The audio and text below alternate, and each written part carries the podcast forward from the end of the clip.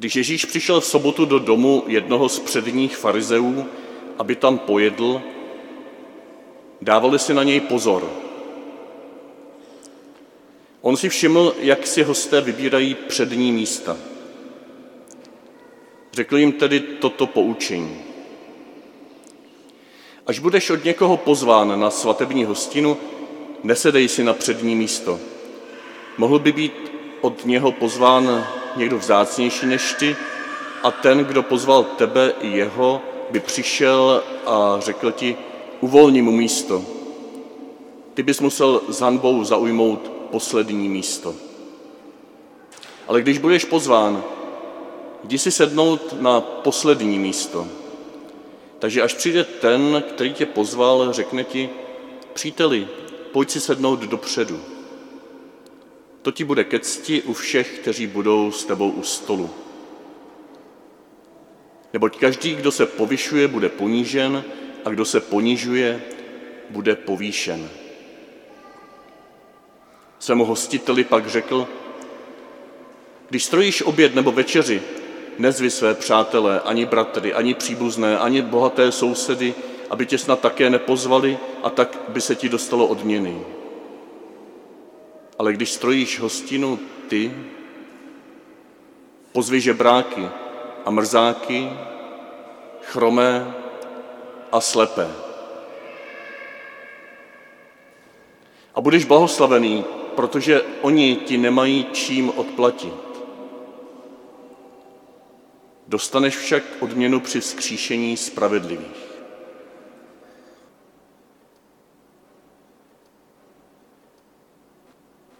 Já když jsem naslouchal dnešnímu slovu Evangelia, tak jsem říkal, nemám to vzít opravdu vážně tu druhou část a neříct těm mým přátelům, známým, kamarádům, blízkým, kteří se dneska se mnou přišli rozloučit, neříct jim, tahle hostina pro vás není. Kdy to je v Evangeliu, nezvy své přátele a známé, ale pozvi chudé, ty, na které nikdo nepamatuje. Co byste tomu teď řekli, kdybych vám řekl, končíme a já jdu tále do ubytovny hodovat s mými kamarády z ulice. To by bylo evangelium. A měl jsem chuť to takhle udělat. Ale pak jsem trošku vyměkl a vyložil jsem si to evangelium ne tak radikálně, ne nezvy své přátele a známé, ale nezvy především své přátele a známé, ale pozvi také, nebo především ty, na které nikdo nepamatuje. A buď s těmi svými přáteli a známými tak, aby oni byli tím hlasem, kdo potom zve ty, na které nikdo nepamatuje. Teď sám bys to nezvládl všechny pozvat, sám bys nezvládl obejít všechny, ale společně, takto na společné cestě, to můžeme zvládnout.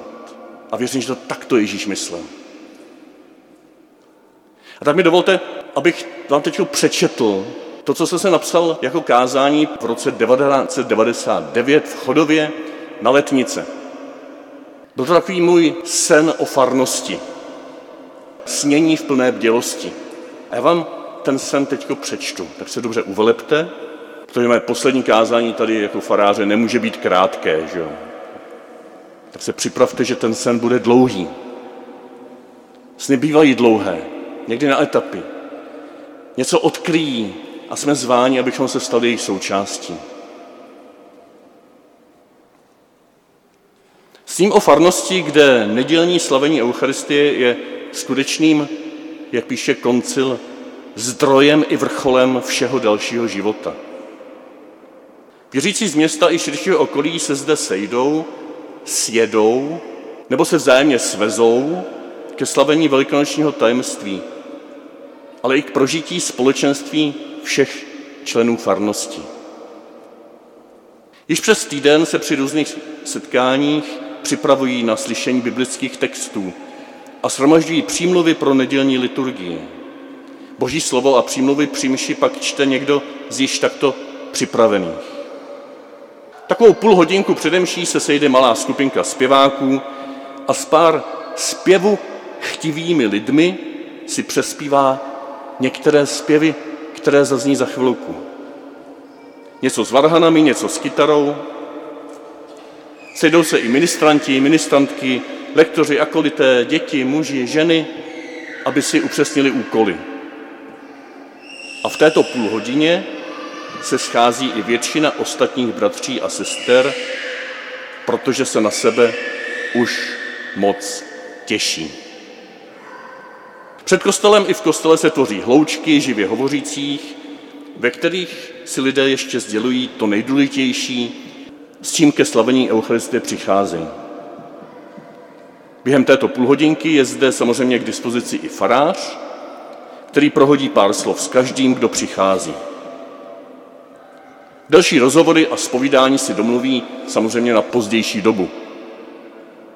Zvonky pak svolávají všechny, abychom se, jak asistence, tak postávající lidé, připojili ke vstupnímu průvodu. Většina lidí, která zjistila, že když chce, tak vlastně zpívat umí, zpívá nahlas a s radostí. Malá menšina, která si uvědomila, že chtě nechtě zpívat neumí, zpívá se stejnou radostí, ale hodně potichu. Mladší děti mají možnost si během bohoslužby slova kreslit, hrát a povídat v dětské místnosti s některou z maminek nebo tet, z tatínků nebo strejdů. Po pár slovech ke starším dětem následuje maximálně sedmiminutové kázání.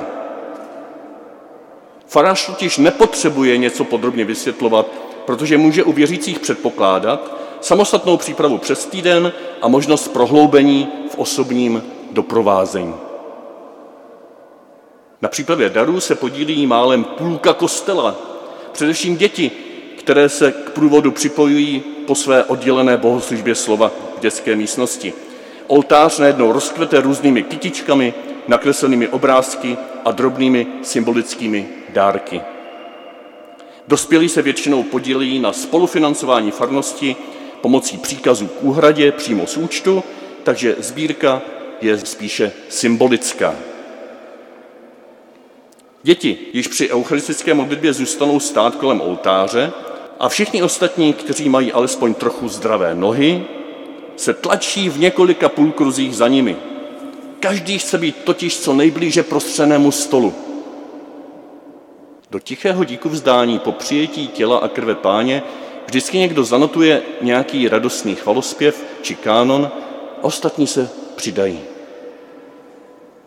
Všechny důležité informace lze nalézt ve farním časopise, který u vchodu s úsměvem rozdává jeho šéf-redaktor. Lidé mu zároveň předávají množství různých postřehů, návrhů, podnětů a článků, ze kterých on pro další číslo vybere to nejživější a nejdůležitější. Po závěrečném požehnání lidé poslechnou výzvy jděte ve jménu páně a poměrně svižně vyklidí kostel. Ale to jen proto, že jej žláká nabídka nových knih a vůně kávy podávané naproti v přízemí fary ve farním sále. Tady každý ještě alespoň chvilku posedí a tak se tu propovídá spoustu důležitých věcí. Děti mají zatím nedělní klub a o maličké, než se mámy a tátové vypovídají, se na prolizačkách starají dvě spolupracovnice či spolupracovníci.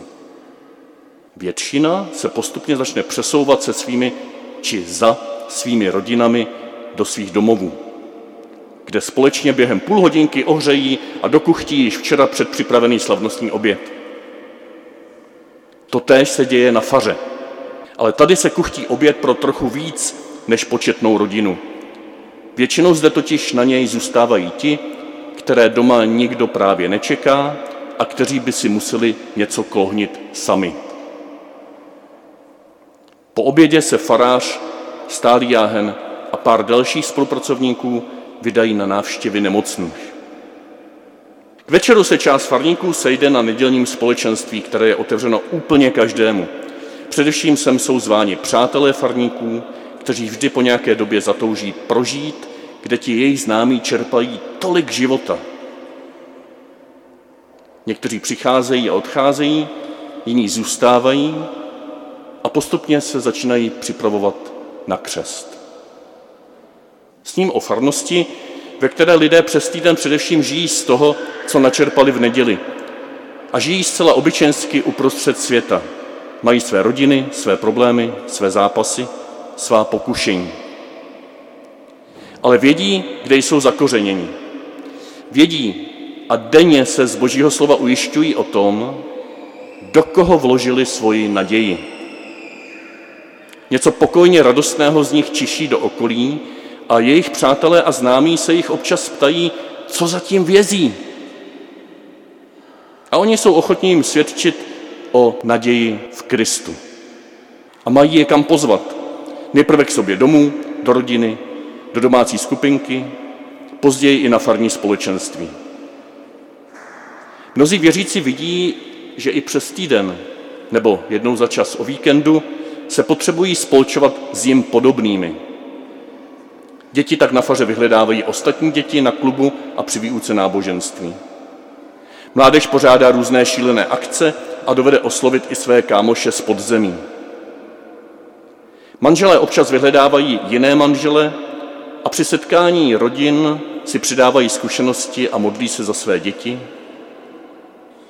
Starouškové mají svůj klub seniorů, kde si poklábosí někdy s farářem, někdy se starostou, někdy si pustí hezké video. Pro ty, kteří si chtějí oprášit nebo zcela nově nabít znalosti z Bible a katechismu, běží cyklus náboženství pro dospělé. S ním o farnosti, kde se kromě tohoto základního života a sdílení objeví i lidé ochotní a schopní vrůstat do různých konkrétních služeb, dovnitř i vně farní obce. Především nasměrovaných k těm nejpotřebnějším, osamělým, trpícím. A tyto služby budou prožívat nejen jako zátěž a povinnost, ale jako obohacení jejich vlastního života. S ním o farnosti, kde většina aktivit a společenství běží samostatně a farářovým úkolem je neorganizovat, ale doprovázet dle potřeby. Velmi osobně a intenzivně se však farář stará o všechny, kteří se jakýmkoliv způsobem účastní ve vedení nějakých aktivit a služeb. Především z nich je pak také složena pastorační rada, která s farářem spolupracuje na pastřířském vedení farnosti a spolu s ním také ve světle Evangelia rozlišuje všechny ty mnohé jednotlivé nápady a inspirace přicházející především od samotných farníků. A je zde také rada ekonomická, která má na starosti zprávu majetku. S ním o farnosti, kde právě farní finance nejsou především problémem, ale nástrojem pro naplňování poslání farnosti a konkrétní solidarity s potřebnými. Faráři mají farníci vztah spíše jako k bratru. Přináší své inspirace, své názory, nápady a některé z nich rovnou sami uskutečňují. Nebojí se s farářem přijít o dobrou věc a říkají mu své názory z očí do očí. S láskou i jemu pomáhají odkrývat jeho dary a nedostatky a on se učí být biskupem pověřeným služebníkem mezi ostatními služebníky, který si může dovolit sám být potřebným a ve své slabosti nesen ostatními. S ním o farnosti, kde se lidé nedají odradit tím, že je jich tak málo a že tenhle kraj je prokletý. Ano, obojí může být pravda. Ale zaprvé existují automobily a farnost lze žít i na širším území, než je území jednoho města. A za druhé vzkříšený Ježíš je silnější než jakákoliv kledba. Snít o takovéto církvi, není to utopie? Mně se zdá, že už jsem někde o takovéto farnosti četl. Co to dnešní druhé čtení? Skutky apoštolské.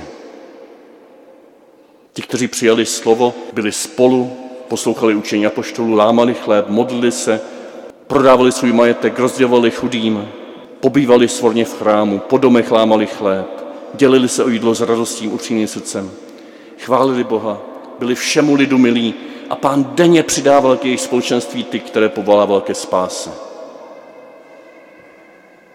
Ano, ti z vás, kteří jste trošku zběhlí v Bibli, si teď právem říkáte, že i tohle v těch skutcích je ideál, je sen pisatele Lukášovo evangelia a skutků.